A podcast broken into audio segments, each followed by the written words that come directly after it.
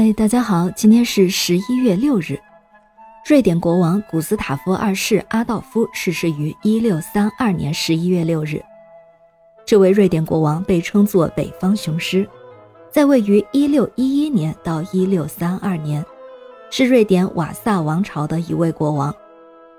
古斯塔夫二世呢，是历代瑞典国王中唯一可以称作大帝的国王。他之所以被称作北方雄狮。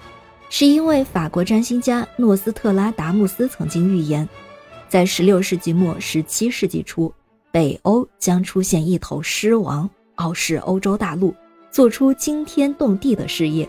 但是呢，会英年早逝，命断德意志。而古斯塔夫的事迹刚好和占星家的预言吻合。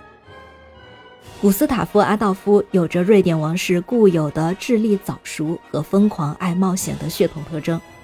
幼年的时期就显示出超人的智慧和勇气，是瑞典人眼中的神童。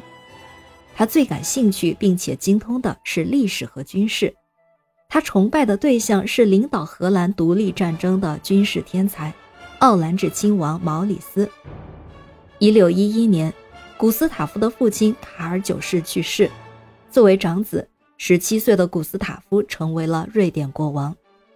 然而，年轻的国王面对的形势十分复杂，他的堂兄时任波兰国王的西吉斯蒙德一直宣称自己才是瑞典王位的合法继承人，甚至还得到了一些瑞典贵族的支持。而从他的祖父时代起，瑞典就和丹麦结下了矛盾；从他的伯父那里，瑞典又与俄国结下了矛盾。所以到了古斯塔夫这里。丹、波、俄三国的连年战争，已使得瑞典国内民穷财尽，而瑞典与波兰、丹麦、俄国三国之间就是剑拔弩张的形势。用危机四伏来形容古斯塔夫继位时的处境，是再确切不过的了。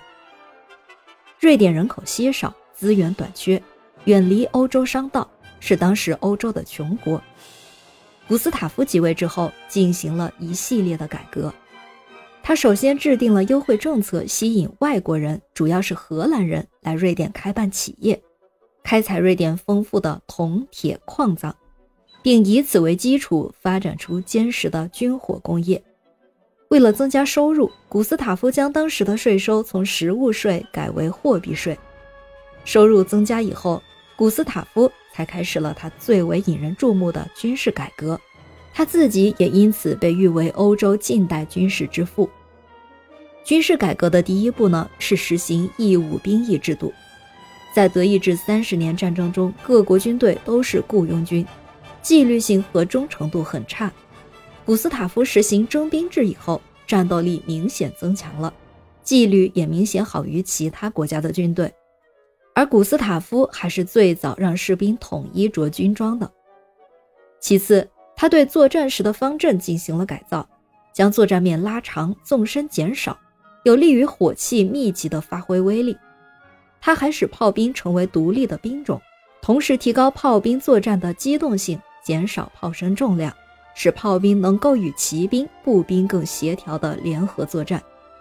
这里啊，要说一下德意志三十年战争，这是一场欧洲新教与天主教势力的大搏杀。也是一场德意志统一与分裂势力的大搏杀。在前两个阶段，波西米亚阶段和丹麦阶段，在神圣罗马帝国的杰出军事家华伦斯坦和提利的领导下，新教联盟均遭到了惨败。一六三零年，年轻的瑞典国王古斯塔夫仅率领一点三万瑞典军在德国登陆，正式开启了德意志三十年战争的第三阶段，也就是瑞典阶段。这时，帝国军队总司令华伦斯坦已经被迫辞职了。古斯塔夫的对手是接任总司令的提利伯爵。战争开始时，古斯塔夫采取稳扎稳打的策略，巩固波罗的海河岸地区作为后方基地，然后沿着奥德河一步步上溯，在一些小的战役中打败帝国军队。原来保持中立的德意志新教国家勃兰登堡和萨克森先后倒向了瑞典一边，古斯塔夫也开始放胆攻入德意志的心脏地带。一六三一年九月，瑞典和萨克森联军主力同提利的帝国军队主力在莱比锡附近的布莱登菲尔德相遇，进行了一场惊天地泣鬼神的会战。在这场战役中，尽管双方的左翼都被对方击溃，但古斯塔夫的军队显示出更高的战术素养，最后取得了一边倒的胜利。在一六三二年四月的列克河战役中，古斯塔夫再次击败对手，提利伯爵也在这场战役中丧生。接着，古斯塔夫进军天主教联盟的大本营巴伐利亚，此时。神圣罗马帝国的皇帝不得不重新任用华伦斯坦为统帅，这样就迎来了一场大决战，也就是著名的吕岑战役。在与帝国军队的格斗中，古斯塔夫阵亡，但瑞典军队继续奋战，仍然取得了战役的最后胜利。古斯塔夫的改革将瑞典推上了欧洲强国的地位，而三十年战争与占星家北方雄狮的预言对应与吻合。这一切都像是来自于古代北欧海盗冒险精神的冥冥召唤。感谢您收听今天的故事，咩咩 Radio 陪伴每一个今天。